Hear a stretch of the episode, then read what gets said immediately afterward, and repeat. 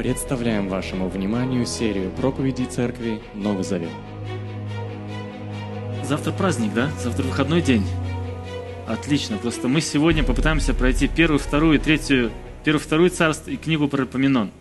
Ску- скучаете по чет- четырехчасовым собраниям или как? Не скучаете, забыли, кто-то и не был, да, кто-то и не знал. А, хорошо, друзья, мы продолжаем сегодня наш мини-сериал, который мы не так давно начали. Мы шли от книги «Бытие».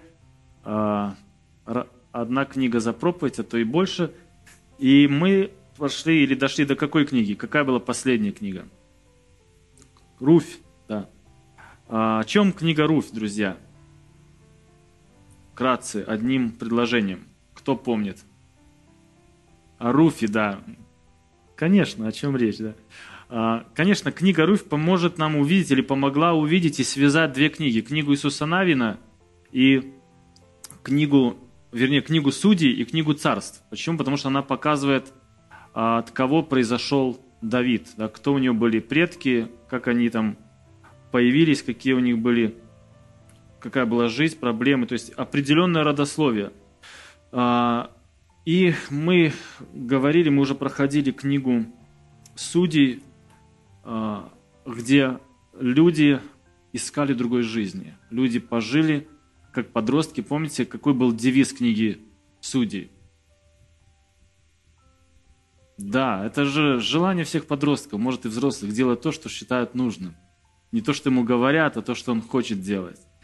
Пробовали кто-нибудь так, такой жизни пожить? Те, кто пробовал, обычно в конце потом говорят, не делайте это убитые годы.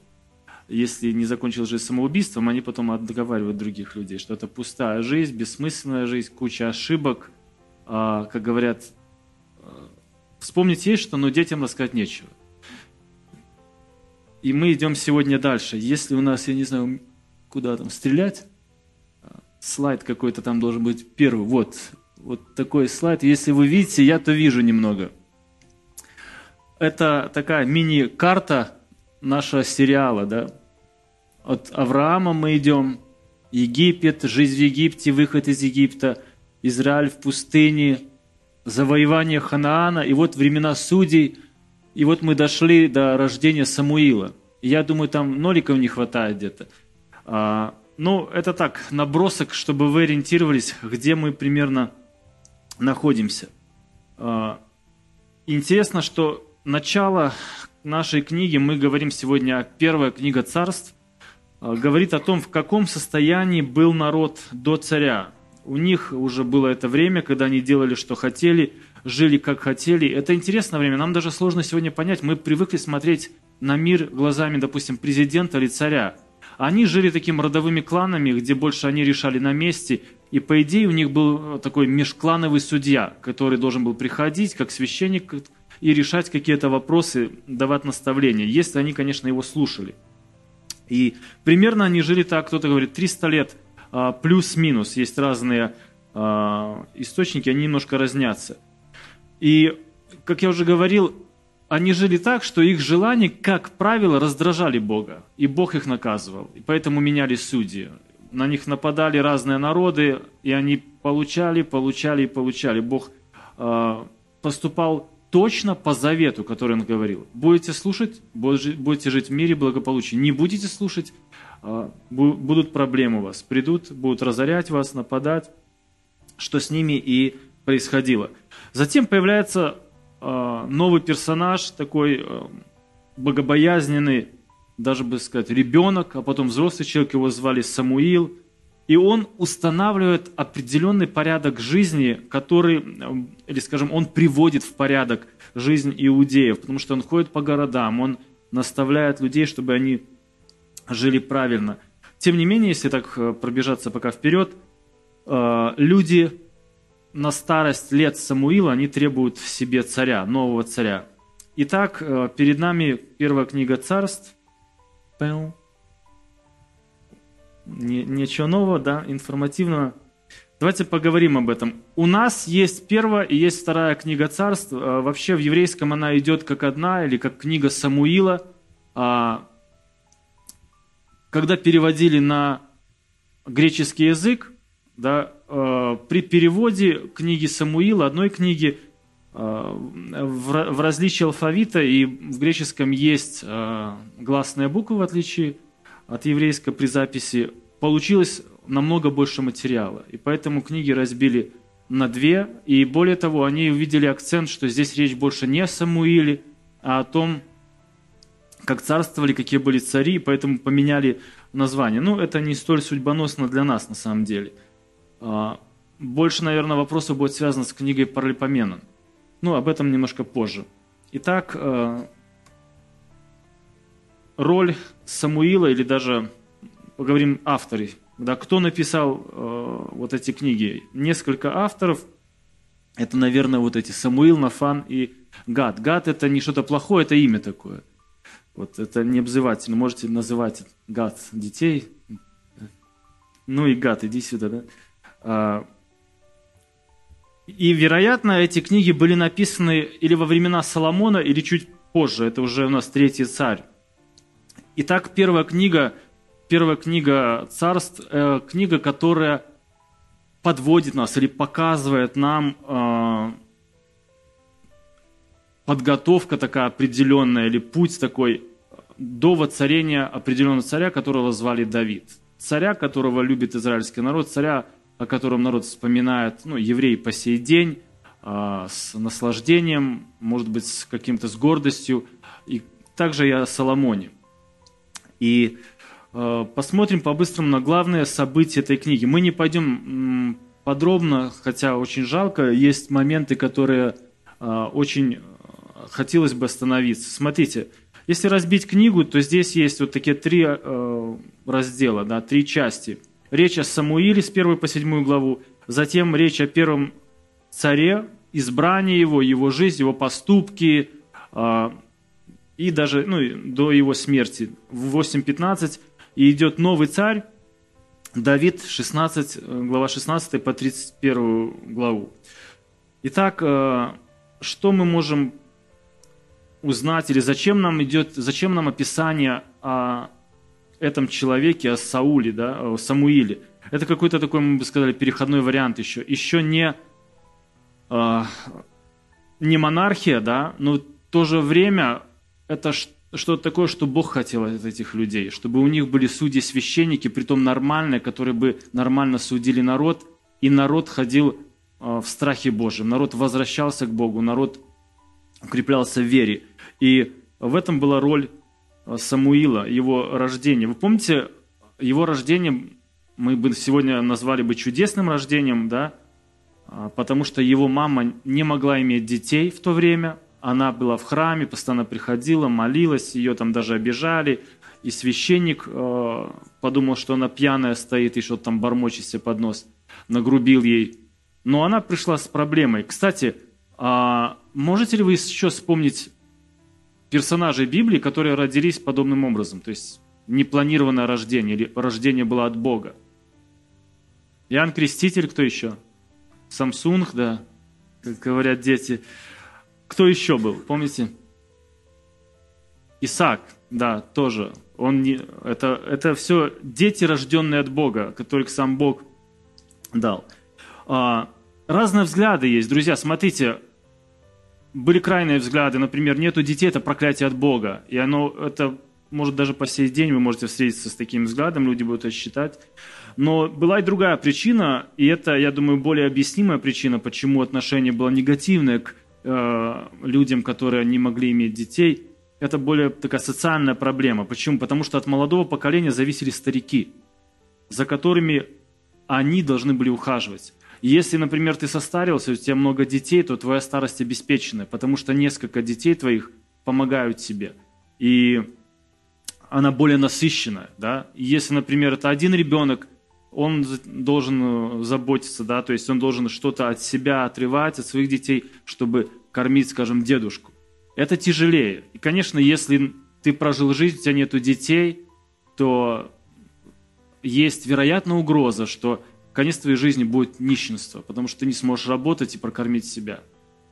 И поэтому, рассуждая об этом, люди приходили к выводу, что Бог наказывает там, потому что вот, наверное, так жил плохо или какие-то были другие дела. В чем была уникальность молитвы Анны, э, вот мамы Самуила, в том, что она просит ребенка, и она просит не для себя. Э, она говорит о том, что я хотела бы отдать его тебе. О Господь сил, если ты только посмотришь на горе своей служанки и вспомнишь меня, если не забудешь свою служанку, но дашь ей сына, то я отдам его Господу на всю жизнь, и бритва никогда не коснется его головы. И она получила ответ, и позже она говорит, и она сказала, это Илии, скорее всего, «Верно, как и то, что ты жив, мой господин. Я та самая женщина, которая стояла здесь рядом с тобой, молясь Господу. Я молилась об этом ребенке, и Господь дал мне то, о чем я его просила. Теперь я отдаю его Господу. Пусть он принадлежит Господу всю его жизнь». И она поклонялась там Богу. Это первая глава первой этой книги – вот чудесное рождение, интересное рождение, посвящение, женщина сдержала слово, и этот человек действительно стал Божьим человеком и много сделал э, на, для целого народа, не только себе или какой-то семье. И это первое и большое и важное событие, которое описывает книга царств. А вторая тема, которую можно увидеть э, сразу же явно здесь сходу, это духовный упадок Израиля продолжается. А, как это видно? Это видно с того, например, с описания второй главы священников, их детей. Был священник Илия, у него были дети нечестивцы, да, и сегодня я даже слышал, когда иногда пресвитер называет своих детей непослушных дети Илии, да, говоря о том, что они такие же. А в чем э, была проблема этих детей? То есть они были взрослые уже. Эти люди использовали положение своего отца в своих целях. Люди приходили, приносили жертвоприношения, а они могли там манипулировать, они могли забирать мясо, они там какую-то часть, которую они должны были дать им. Там, там есть подробности, как они все это делали. Интересно, что написано, хотя был духовный упадок, некоторые люди приходили искренне поклоняться, и эти люди, эти дети священника отвращали их от жертвоприношения. Отбивали охоту, люди переставали ходить, люди то есть это, это было препятствием, камнем преткновения, такая лицемерная жизнь этих детей.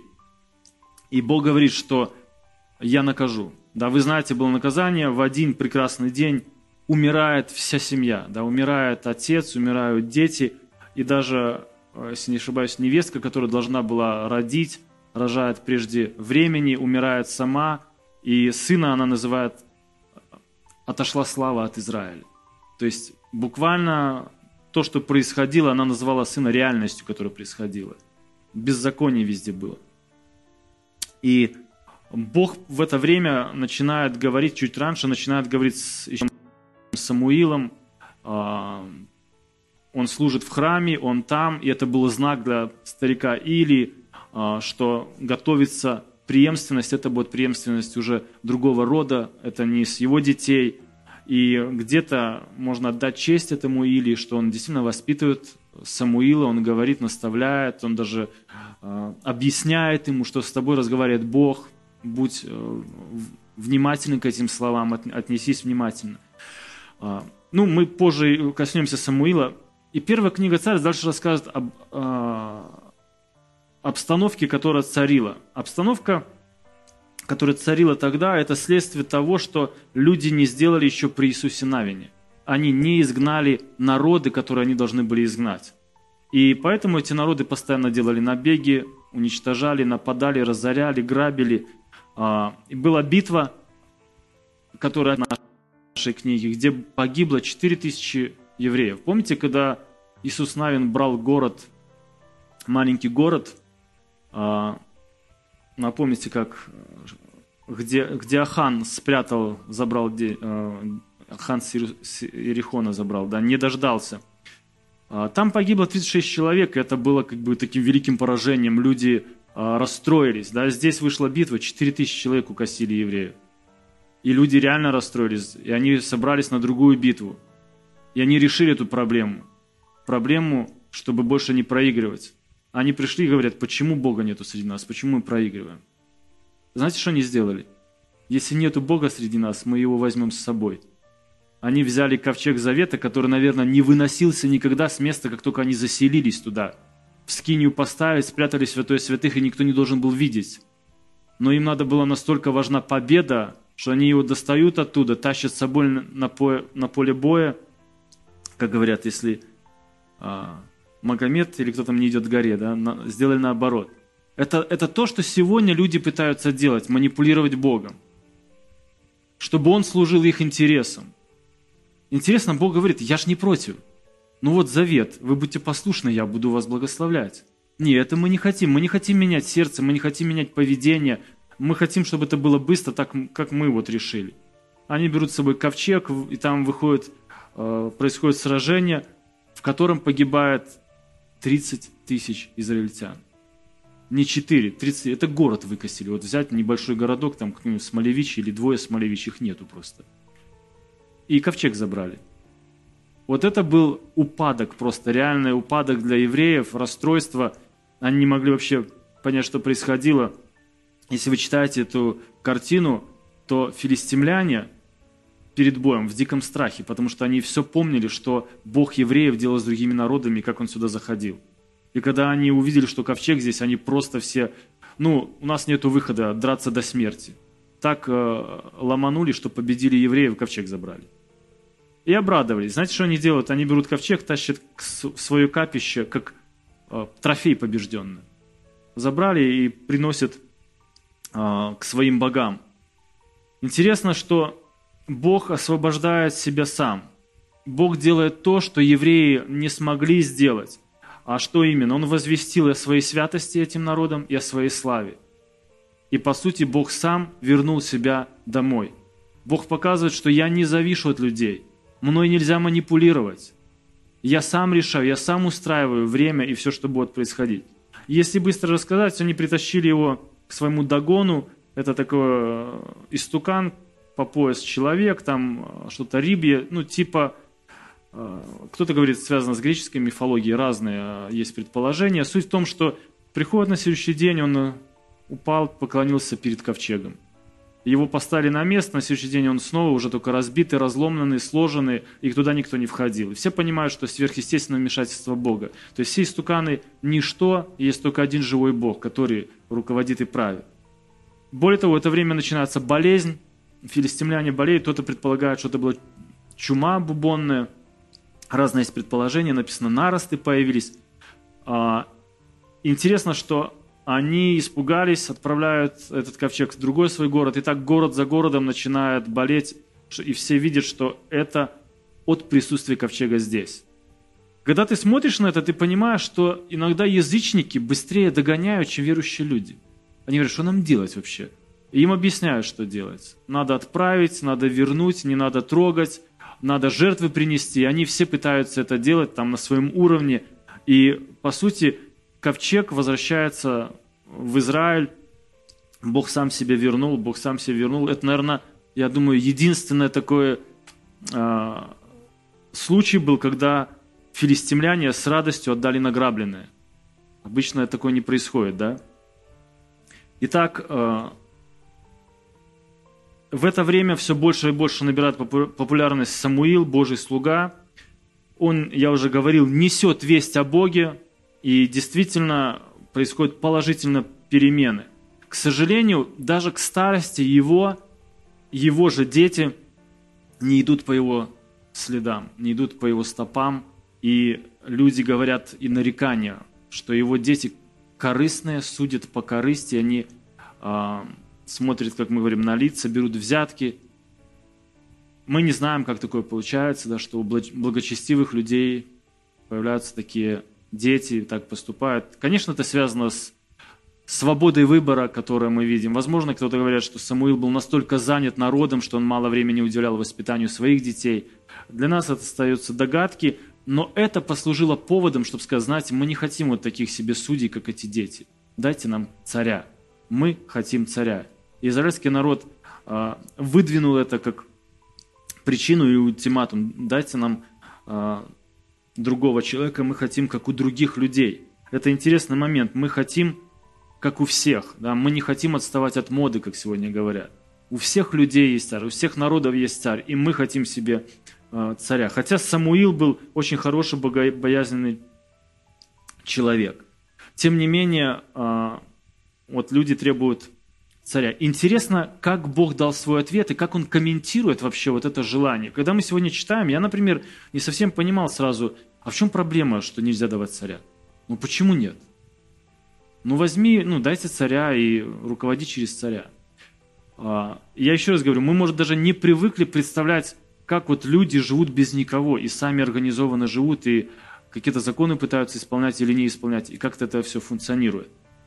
Но Бог объясняет им обстоятельства и говорит, что вы еще будете от этого стонать. Вы еще 10 раз пожалеете об этом.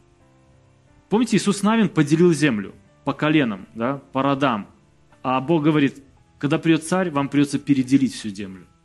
Вот перекройка. Он заберет лучшее у вас. Лучшие виноградники, лучше подумайте, вам нужен царь или нет. Дальше он говорит, вы дань платите. Кстати, при судьях не платили дань никакую. Говорит, начнете платить налоги. Вам это надо?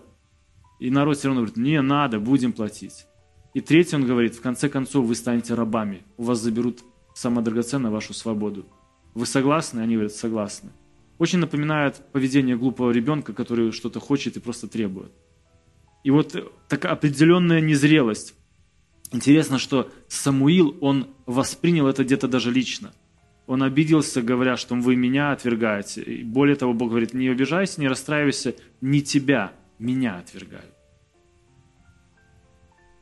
Почему? Почему? В чем проблема, что если не Самуил, да, или если другой вместо Самуила будет царь, то отвергается Бог. Проблема в том, что люди хотели себе систему, в которой Бог не играл бы большой роли, его воля или решение, а играл царь его воля, его решение, его законы. И его как бы слушать. И в этом была проблема. И происходит выбор царя, как всегда его ищут по внешности. Кто помнит, с какого колена был первый царь? Вениаминова колена, да. Чем славилось Вениаминова колено? Вы помните, что они, когда пришли к перешли землю, они у них, у них земля была на э, восточной стороне Иордана еще. Но они пошли воевать. Они славились тем, что они были искусные воины. Крутые воины, вообще очень хорошие солдаты. И было, конечно, э, по-человечески круто выбрать самого здорового, большого, видного человека. Э, и сегодня у царей есть такой как бы перегиб, когда они себя показывают, что они вообще и не люди – они выше всех там на голову, они здоровее, мощнее и прочее. Это э, идет с той же оперы, то есть они выбрали внешне. Он действительно был красивый, сильный, выше, как написано, на голову всех людей, ну, или большинство людей. И этот человек был вначале довольно скромный. Помните, он не хотел, он шел правильно к Самуилу, он беседа была. Он вел, то есть его начальная жизнь была неплохая в духовном плане. У многих христиан точно такой хороший старт. Они с радостью принимают крещение, они горят в служении. Но потом происходит проблема, что и стало с этим человеком. Его сердце не было привержено к Богу. Внешне он выглядел праведно, но позже Бог показывает, что он, как мы говорим, гниловатый человек был.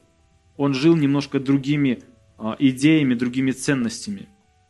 И Бог показывает, что благословение народа зависит не от царя, но от Бога.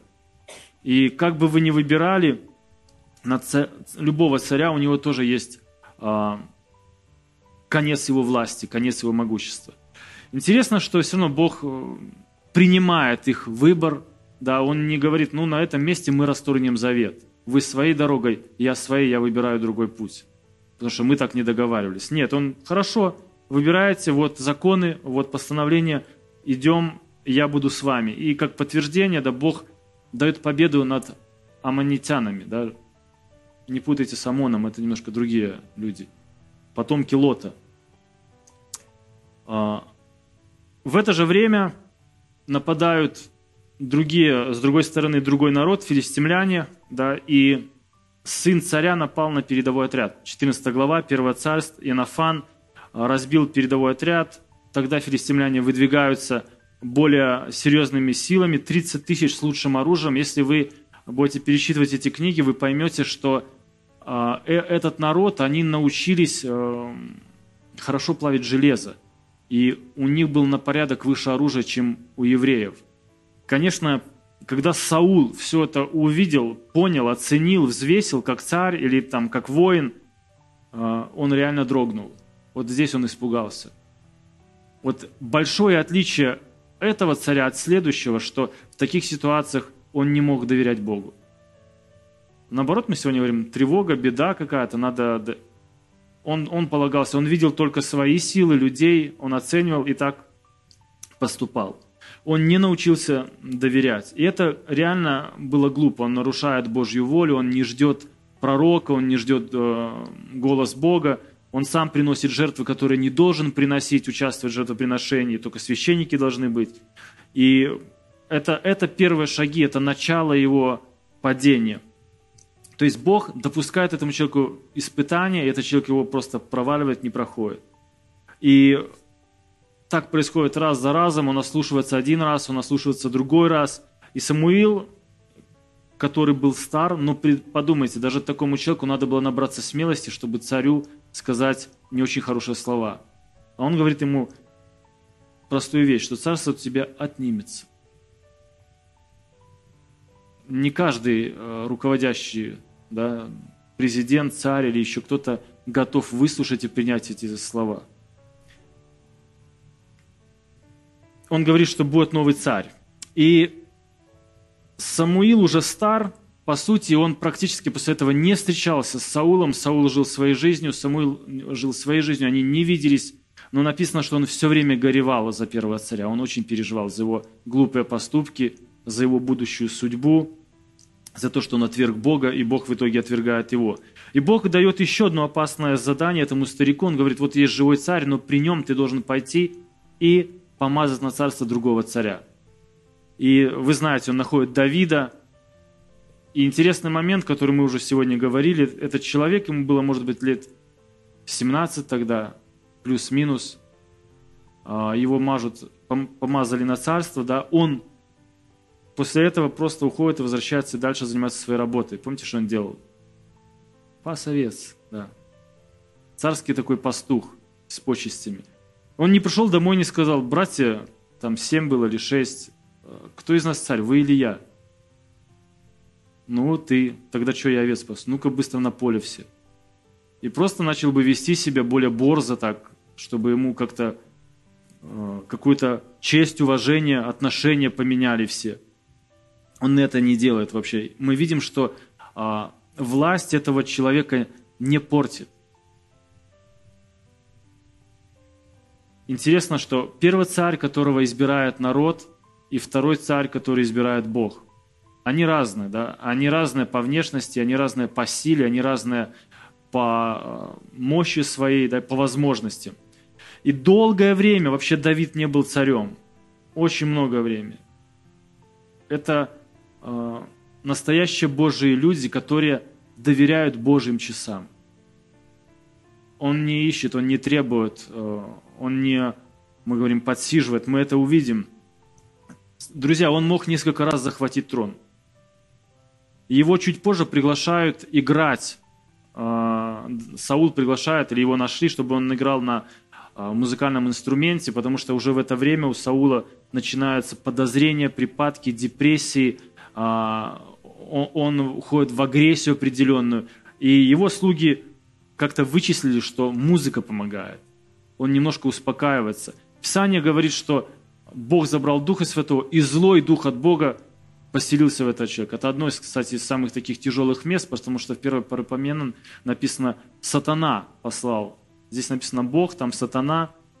Может, чуть позже мы об этом говорим. Как бы ни было, а, на него воздействует злое настроение, то есть он постоянно не в хорошем духе. И э, Давид был там, вы знаете, что несколько раз Саул пытался убить его копьем. Если кто читал Первую царство. Вот и вопрос в том, что и, и Давид мог бы убить его, его же копьем в обратку. И позвать потом слух и показать, посмотрите, друзья, которое, какое жестокое самоубийство, да? Ну, а что ему стоило? И захватить трон и сказать, а меня Самуил помазал в цари. Позовите Самуила, спросите. Найти хороший момент, и все. И дальше царствовать, позвать семью свою, переехать и поменять социальное положение вот в раз. У него, знаете, уже был боевой опыт, помните, он прошел горячие точки, он убивал и льва, и медведя, да, он был охотник, снайпер, бросал прощой хорошо. То есть он мог, даже морально он был к этому готов, чтобы убить человека. Но он это не делает. Даже более интересно, что побывший у царя, поигравший на гуслях, все идут в поход в армию, а Давида, как молодого еще, отправляют, иди домой паси овец, потому что ты, тебе рано еще на войну.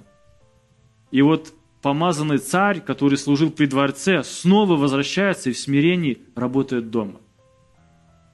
И я сегодня говорил утром, и я повторюсь, мне очень бы хотелось познакомиться на самом деле с этим человеком. Вот если бы он был э, наш современник, это необычайный человек. Вот Иосиф, он похож на него. Потому что с детства у этих людей перспектива только на Бога и доверие его, Ему, Его Слову. Понимание жизни только вот в свете Бога. Как Он скажет, как Он направит. Вот так я хочу жить. И Давид, по сути, так и живет. И э, он был молодым, но он не делает глупости, друзья. Представьте, прийти на трон через кровь, кого-то убить. Это глупость. Ты потом никому не докажешь, что Бог тебя э, посадил на этот трон. Все скажут, мы же знаем эту историю. Царя убил, стал, сейчас ты называешь себя. Ну хватит врать уже. Но, но он даже и этими мыслями не руководствуется. Он просто, хотя Бог ему говорит, или не то, что бы говорит, а два раза Бог дает ему возможность э, свести с Саулом счеты, забегая вперед.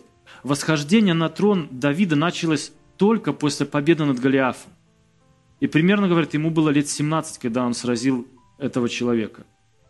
И тут его заметили, помните, начали петь песни. И с этой славой или восхождением на трон э, у него появились и проблемы. Саул начал преследовать его. У человека появилась ревность. Вот когда мы говорим э, об этом человеке, да, то мы видим, что он был очень тщеславный Саул. Э, вспомните, что Саул обещал человеку, который победит Голиафа. Да, и дочь и он не дал ее. Возревновал, наоборот, он хотел ее убить, потом говорит, знаешь, у меня есть другая идея. Отдам тебе дочь, только надо еще сто филистимлян убить. И, если не ошибаюсь, там Давид, наверное, два раза больше их убивает и приходит к нему. И все равно он не дает ему дочь. То есть он на самом деле ищет повод, чтобы убить конкурента, нежели чтобы сдержать свое слово. И это, это большая разница в поведении этих двух людей. А, два раза Давид мог бы убить Саула, когда он скрывался по пустыням, когда он бегал по пещерам, прятался от него. А, ему помогал сын, помните, Янафан, это сын Саула, первого царя, с которыми они как бы заключили, мы бы сказали, стали братья по крови. Они очень были похожи, они не просто стали друзьями, у них был завет определенный. И прячась, прячась по этим а, пустыням, по этим пещерам, уходя, от всего, тоже можно было подумать, какой я царь? Господи, о чем ты говоришь? Я тут почти нищий, и мне дома даже своего нету. А ты мне про какое-то царство говоришь. Ты пошутил или как? Как это вообще воспринимать? Он ведь, это не месяцы, годы он прятался от него. И сколько было случаев, когда, помните, он раз не убил Саула и вышел очень трогательно речь, он говорит ему, отец мой, и обращается к нему, тот посмотрел, кто это, ты, сын мой, да, идет разговор, он показывает ему край одежды, который отрезал, и даже ему от этого было неловко, что он попортил одежду царя. Он уважал офис или, ну, статус такой, что вот это Бог поставил этого человека, он не хотел его убивать. Тогда тот говорит, ладно, прости, я был тоже неправ, погорячился, они снова расходятся, снова сходятся, какое-то время происходит, он снова убегает. То есть постоянная погоня по простой причине, что Первый царь живет только ради власти. Ему дали власть, и она ему понравилась. Он не хочет ее оставлять. Хотя Бог прямо сказал, тебе не будет. Твой, твой трон перейдет. Я не знаю, вот если бы сказали так царю или каждому из нас, вот ты не будешь царствовать, как бы ты делал? Сказал, Господи, ну а когда? Мне сейчас не царствовать? Или как мне это правильно сделать? Как мне правильно поступить с твоим решением? Саул, по сути, он просто поступает так, как он понимает. Я не знаю, кто будет, но пока я здесь, никто не будет. И так он и действует. Он идет по головам. Друзья, я не знаю, как вы на работе работаете? Есть у вас конкуренты? Идете ли вы по головам? Вас подставляют работники. Как вы реагируете? Прощаете, вы оказываете милосердие или нет? Или при любом случае... Я, например, часто встречаюсь, э, особенно вот я в сфере стройки, когда определенные люди или бригады, они пытаются набить себе цену за счет того, чтобы унизить других. Да кто это делал, что за криворукие, там, ну и в таком... Но у них тоже ошибки есть. Вот мы смотрим на Давидом, почему я говорю, мне очень нравится этот человек. У него, он был выше этой, этой мелочи всей. У него было благородство. И он всегда его показывал и проявлял. А, Саул вообще в конце жизни становится очень нервный, всего боится – и мы побежим уже дальше, он погибает. Он погибает на поле боя вместе с своими сыновьями, кроме одного сына. А, он, они проигрывают сражение, он был ранен, просит, чтобы его добили, да, такую эвтаназию сделали. Но даже слуга отказывается, он сам падает на меч. Очень позорная, печальная вообще смерть. Тело его забрали, глумились, проводили там языческие обряды, смеялись над этим всем – а, и только жители Иовиса, которого он когда-то спас, набрались храбрости, сняли тело и похоронили. Но это печальный конец вообще истории. Первый царь, так, так погибает первый царь Израиля. Тот царь, который был выше всех, который избрал народ, который проявлял симпатию, а, очень глупо. И Божьи слова, они просто сбываются. Это хороший момент, чтобы нам подумать, друзья, ради чего мы живем. Какая будет кончина? Хорошо начать старт, но как закончить? Где я буду, на каком этапе? С чем приду я к Богу? Как проявлять эту верность в среднем возрасте, да, и до конца в старости, дойти и не упасть? Вот Давид – это пример того. Это то, что их э, отличает. Смотрите, по-быстрому, если да, это два, два человека, два царя – один избран народом, другой Богом. Один служит Богу ради своего успеха, Давид служит Богу из преклоненного сердца. Для одного власть – это смысл жизни, для другого власть – это служение Богу. Саул постоянно стремился к значимости, в этом была его а, проблема. Он, помните, говорит Самуилу, пророку, «Почти меня перед народом, даже если я не прав». Девушки там спели песню, да, рейтинг упал. Саул победил тысячи, Давид десятки тысяч, все, он расстроился, в депрессию впал. Он постоянно злится, он постоянно раздражен, хотя живет во дворце. Друзья, Давид доверяет Божьему Слову, он живет в пещере, он живет в пустыне. Там он написал большинство псалмов. Отличный 56-й псалом, нету времени, я бы прочел с удовольствием. Саул живет в беспокойстве, но Давид, живя в тревоге среди врагов, знает, у кого искать мир. И находит его, друзья. Мы у него учимся этому. Поэтому это удивительный человек. Идем дальше, и у нас вторая книга «Царств». Это продолжение первой книги, как я уже говорил. И на самом деле эта книга четко и полно рассказывает о том, как Давид стал царем, как он утвердился, как он жил. А, мы здесь видим, да, вот это краткое содержание этой книги. Интересно начало этой книги, потому что оно связано снова с характером Давида и смертью Саула. Вы знаете, что когда этот человек умер, один враг пришел и говорит, я знаю, как он умер, он начал хвастаться, он хотел позаискивать перед Давидом, даже выдумал историю, что чуть ли не он его там прибил и добил. А, и Давид, выслушав его, говорит, убейте его. И все были в шоке. И Давид, когда услышал о смерти своего врага, о смерти первого царя, он не взял и от радости триарфы порвал, там, да, спевший песню и все. Он реально начал плакать это еще не было «люби врагов своих», а он уже любил врага своего. Он уже в духе исполнял Новый Завет. И он показал пример всему Израилю и его воинам, которые шли с ним, которые прошли многое с ним, а это были закаленные люди. Он говорит, нечего здесь радоваться, это печаль, наш царь погиб. Он показывает уважение. Знаете, что это очень, очень большой плюс и пример, как относиться. Он просто показывает всему и учит, как мы должны относиться к высшей власти, как уважать ее. И это проявляется еще один раз.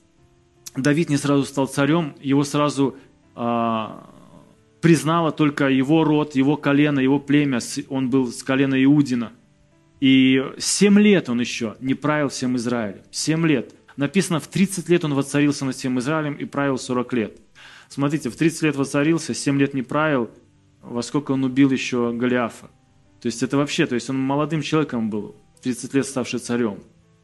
Но э, мы видим, что он не смог стать царем, потому что у Саула остался еще один сын, и военачальник Саула, который выжил, провозгласил его царем. И все старейшины его поддержали. Интересно, что Давид спокойно уже со своей армией пошел бы и раздавил бы его. Просто вырезали бы там всех. Но он снова, имея власть, полномочия, признание от Бога, остается и говорит, не со мной этого.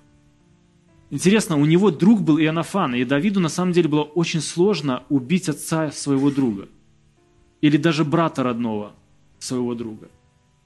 Там много было переплетено.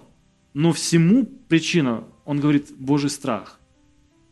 Бог его поставил, я не хочу. Даже когда его преследовали, он так говорит, не моя рука, может быть, даже враги его убьют или на войне, что и случилось.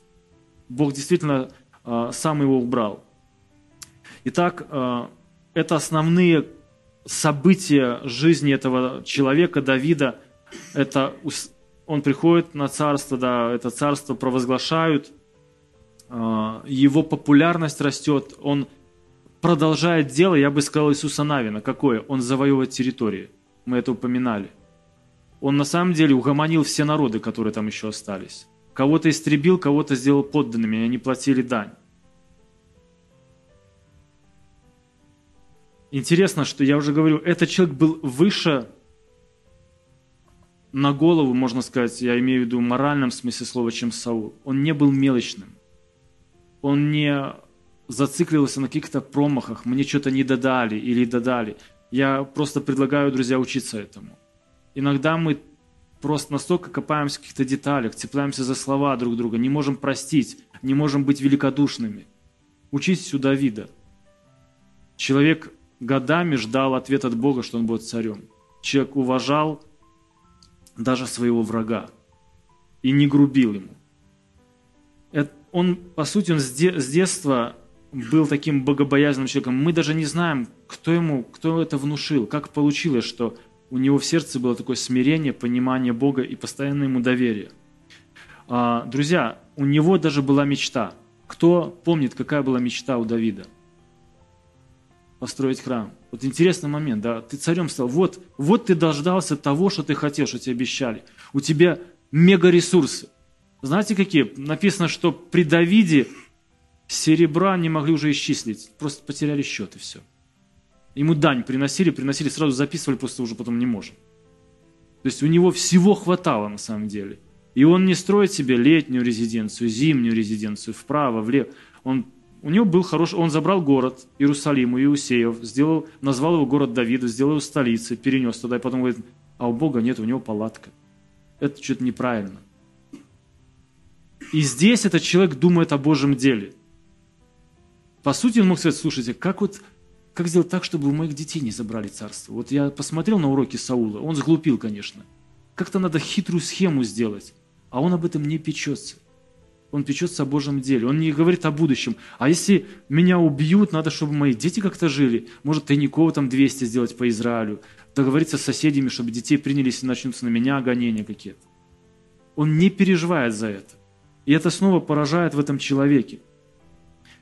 А какой ответ, друзья, Бог ему сказал? Кто помнит? Построишь ты храм? Нет. А почему? Да, Интересно, мы даже не знаем, почему Бог говорит, ну ты не можешь, ты воинственный человек. И я представляю, Нафан был такой пророк, Божий слуга, Давид ему говорит в сердцах, знаешь, Нафан задумал храм Богу построить. Тот говорит, строй, классная идея вообще. Вообще гениальная идея. Он в какой-то там трепяной палатке, а мы тут живем. В ночью Бог является Нафану, говорит, нет, Давид не построит храм, иди скажи ему это. На следующий день, да. Тут ему ободрил, да, давай, завтра приди, скажет, царь, слушай, тут такое дело не можешь. И это, это смелый поступок, но он сказал, не можешь. Интересно, что Давид, да, он расстроился, но он не убил пророка, а Бог э, говорит ему что-то большее. Мы называем это завет, завет Давида. Кто знает, в чем суть завета Давида? Кто уже читал наперед, вперед наших книг?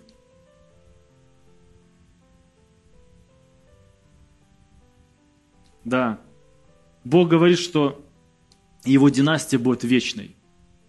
Все, его, все остальные цари должны быть потомками Давида.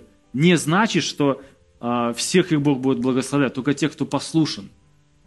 И это закладывает фундамент, основу на прихода Мессии, что мы недавно уже встречали, говорили, вспоминали, что он будет вот из рода Давида, потому что Бог пообещал ему.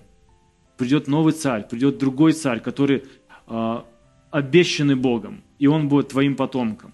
И Давид, прямо он расплакался, он даже говорит, Господи, это вообще по-человечески. Так только люди вперед даже рассказывают.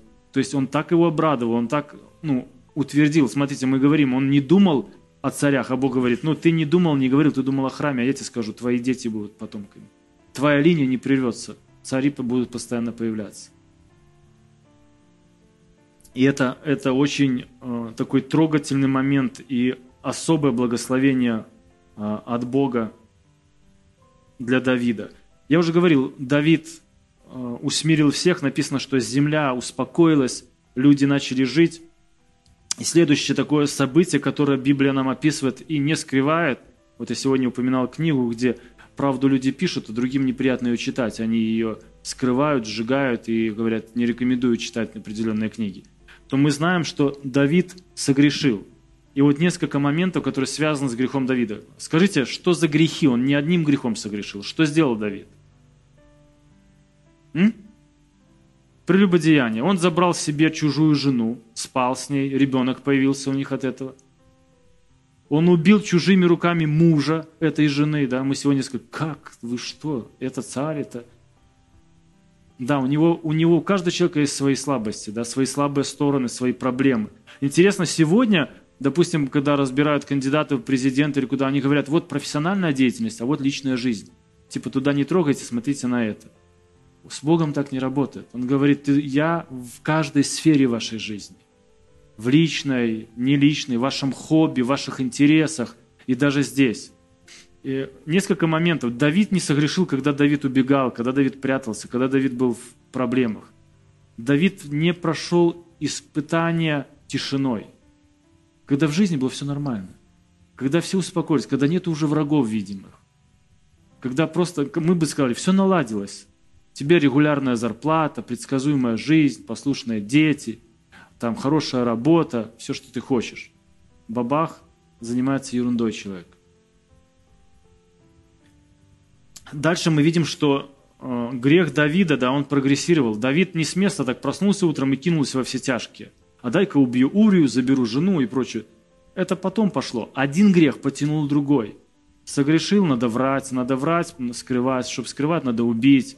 Чтобы убить, надо чужими руками. А ну-ка ты поставь его вперед, там, где самый горячий бой. И все эти махинации. Точно так в нашей жизни, друзья. Согрешил, исповедуйся сразу. Кайся пред Богом, чтобы не пошла цепочка грехов дальше. Потому что один грех потянет следующий, если начнешь жить в нем, потянет другие – Что было хорошего или чем жизнь Давида отличалась от жизни Саула в похожих ситуациях, когда и тот, и тот ослушался Бога?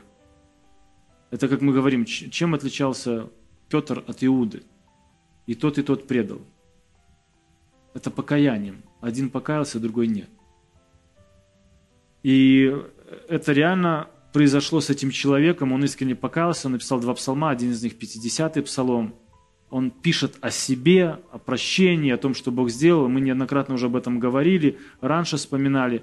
В этом честь Давида. Он говорит, я это сделал, но я прошу Бога прощения, больше того, я не скрываю, я не говорю, забудьте, вычеркните это со всех, пойте об этом. Пойте не обо мне, не о моем грехе, а о милости Бога ко мне, что Он сделал.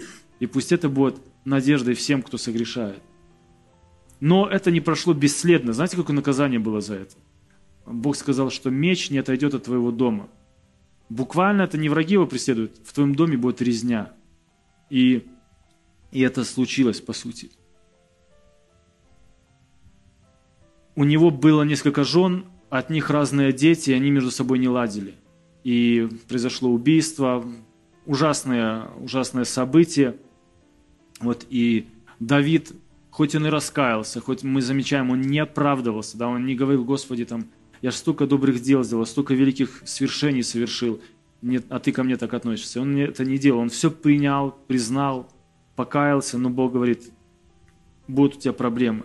Интересно, что позже это все превратилось ну, в ужасное событие. Один из его сыновей восстает против него, а Вессалом.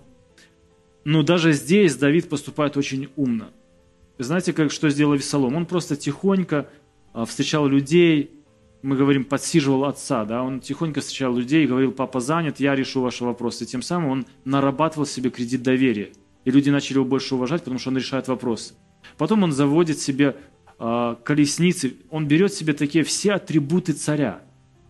Там посыльных, охрану, все, что должно быть у царя. И Давиду говорят, а он не обращает внимания, это была его ошибка.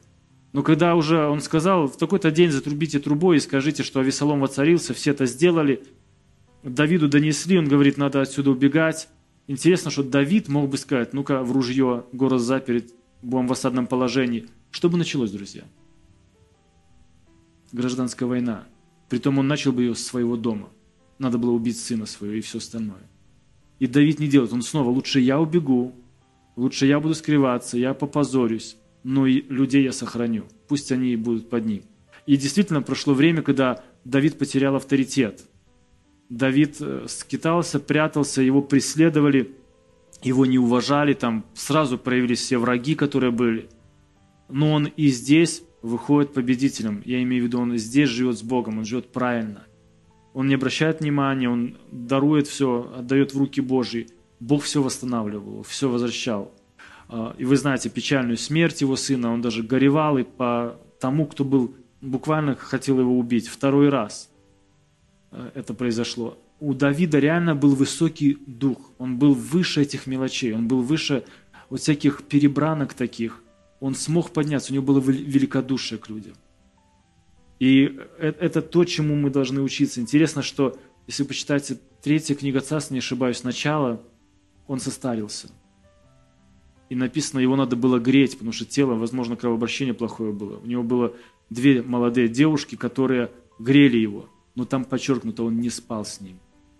После Версавии, будучи в постели с девушками, он уже не делает этот грех. После раскаяния. Интересно, а, чем заканчивается эта книга? А заканчивается она тем, что а, печально вторая книга царств заканчивается, что гнев Господень возгорелся на израильтян. Он, Давид в конце своей жизни сделал одну ошибку. Да? Хотя написано, Бог возбудил Давида сделать перепись. Бог побудил его сделать эту ошибку. И э, в Парепоменон записано, что, я уже говорил, да, сатана побудил его сделать. Э, это, это э, отдельный вопрос, позже можем поговорить. Но для меня другой вопрос. Друзья, в чем грех переписи? Вот когда делали перепись? Первая причина экономическая – это когда людей много-много-много, а денег мало, дохода мало, налогов мало. Город увеличивается, и тогда делают перепись и как-то пытаются а, баланс этот сделать. Но мы знаем, что у Давида было вот денег, ему не для этого. Второе – это армия, когда рекрутируют людей, набирают, сколько у нас молодых, кто где, пожалуйста. Но на самом деле ни первое, ни второе ему не надо было вообще. И третье – это гордость. Ты исчисляешь людей, ты исчисляешь войско, и всем хочешь показать, я крутой царь. И книга, вторая книга царя заканчивается наказанием от Бога для Давида. Три варианта у него было. Три года голода, три месяца войны или три дня моровая язва. Помните, что выбрал Давид? Он выбирает последнее, три дня моровая язва, и у него есть даже основание или обоснование этого очень простое. Он говорит, лучше я впаду в руки Бога, нежели людей. Потому что Бог более милостив, чем люди, он говорит. Удивительно, сказал бы, ну лучше бы ты там три месяца войны бегай сам, прячься, да, но да, у Давида здесь есть определенная логика. Друзья, идем дальше. Какие выводы мы можем сделать э, с жизни этого царя? Первое, что у него был такой жизненный подход. Вся его жизнь была в Боге. Он старался так жить. Это то, что мы, мы учимся только этому. Второе, мы, мы как Давид, должны бодрствовать во время благополучия, когда все хорошо, друзья. Третье – это важность э, искреннего покаяния. Также мы видим, что каждый грех имеет последствия. И мы видим также, что наши грехи могут создать проблемы не только нам, но и нашим детям, нашим родителям. Вот что было даже с Саулом, с его поступками для его детей. И последняя книга, мы уже прошли первую книгу, вторую царств, последняя книга, книга Паральпоменон, а, мы быстро поговорим о ней. А, это греческое название, буквально оно означает «о пропущенных вещах». И э, евреи, например, они не согласились бы с таким названием, потому что на их языке это буквально летопись или события тех дней. Но, тем не менее, книга Паральпоменон, мы бы сказали, что это как бы дополнение или пересмотренный ремейк такой Библии от Адама до плена. А, если вы будете читать книгу Паральпоменон, она начинается действительно от Адама, просто сокращенный вариант, выбираются определенные события – я не пойду по этой книге много. Почему? Потому что вот мы только что поговорили об этих событиях. Но богослов говорят, что 55% информации этой книги новая. Это не, не все повторение. И там действительно есть отличия, они интересны. Для того, чтобы понять, зачем это была дана книга, и сейчас мы ее берем третью, чтобы потом не возвращаться. А, ключ к этому – эта книга была написана для поколения, которое попало позже в плен – за то, что отступили от Бога, и оно возвращалось. И для это поколение должно было знать, откуда они произошли. 70 лет прошло, больше 70 лет были в плену. 70 лет – это много или мало? Сколько это поколений детей может вырасти? Вот за, э, объясните 70 лет назад старику, что такое iPhone да, сегодня. У нас это вообще был бешеный скачок. Даже тогда, 70 лет, это несколько, если по 20 лет, три поколения детей вырастает. И Последним надо было объяснить, во что верили отцы, какая их история, что такое родословное, а сколько у нас колен, от кого мы идем. Поэтому Паралипоменон, он и описывает от Адама, кто Авраам, его жизнь, как, как стали цари, как стал Бог, с кем он имел дело, а, какие выводы, какие последствия веры в Него или неверия в Него. То есть вот в этом ключ. Когда вы читаете, вы помните, кому оно было написано. Это как будто вот, ну, мы говорим Библия для чайников, да, то есть новое поколение, которому надо было все – все азы. Там очень много, а, очень много описано о том, как поклоняться, какие есть законы, как что произошло. То есть подробно часто описано, куда ушло 12 колен, как стало, что осталось одно колено, Иудина колено. А, там очень много имен, да, там кто кому принадлежит, откуда появился этот народ, вот этот народ. А, и далее подробно идет родословная Давида – до 9 главы идут имена. Э, на царствование Саула дана только одна глава. Очень коротко про него сказано. И в основном э, вся книга, она описана или описывает э, жизнь Давида. Это с 11 по 29 главу. Воцарение Давида и все, что он делал. Здесь более подробно описана госструктура, как устанавливалось. Вот смотрите, они возвращаются, и они должны восстановить храм. Они возвращаются с плена, там было три потока. И Ездра, он должен был объяснить, а зачем нам нужен храм? А почему его важно отстраивать? А что храм дает?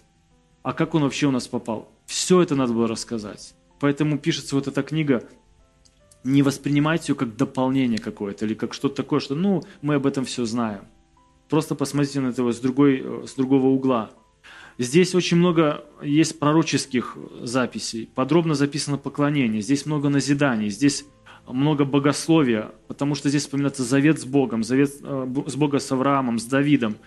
Здесь очень, а, вы заметите, развивается такое богословие надежды, потому что описываются те же цари, но они более позитивном свете описываются. Почему? Потому что идет молодое поколение, их надо ободрить что Бог дает благодать, что Бог прощает, что когда цари делали добро, Бог делал добро. Их надо было научить снова доверять Богу, снова жить с Ним, снова вести, как до них делали другие цари. И для этого была написана вот эта книга. И первые читатели, вернувшись с плена, они нуждались в этом ободрении, в надежде. Они должны были понять могущество Бога, Его справедливость, допустим, даже зачем плен был нужен. И это а, а, должно быть описано в этой книге.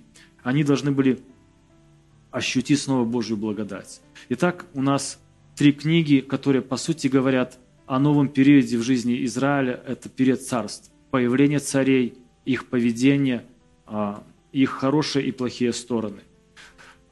На этом мы заканчиваем. Давайте помолимся. Наш Отец, мы благодарим от всего сердца Тебе, что Ты оставляешь Слово свое, которое нам ясно и четко показывает связь вот, всех книг, а, показывает, что последнее слово всегда за тобой. Кто бы это ни был, простой человек или царь, ты можешь быть в жизни каждого человека. Господи, мы молим о том, чтобы нам поступать как Давид, как этот человек, который ты назвал муж по сердцу, который искал а, повод, чтобы порадовать Тебя, наш Бог.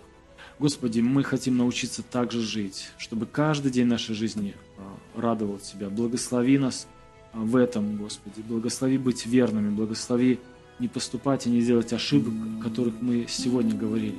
Мы слабые люди, мы молим, Господи, чтобы Ты не, нас не вел а, в искушение. Сохрани, Господи, нас от лукавого. Просим Тебя, наш Отец, напомни нас мудрость.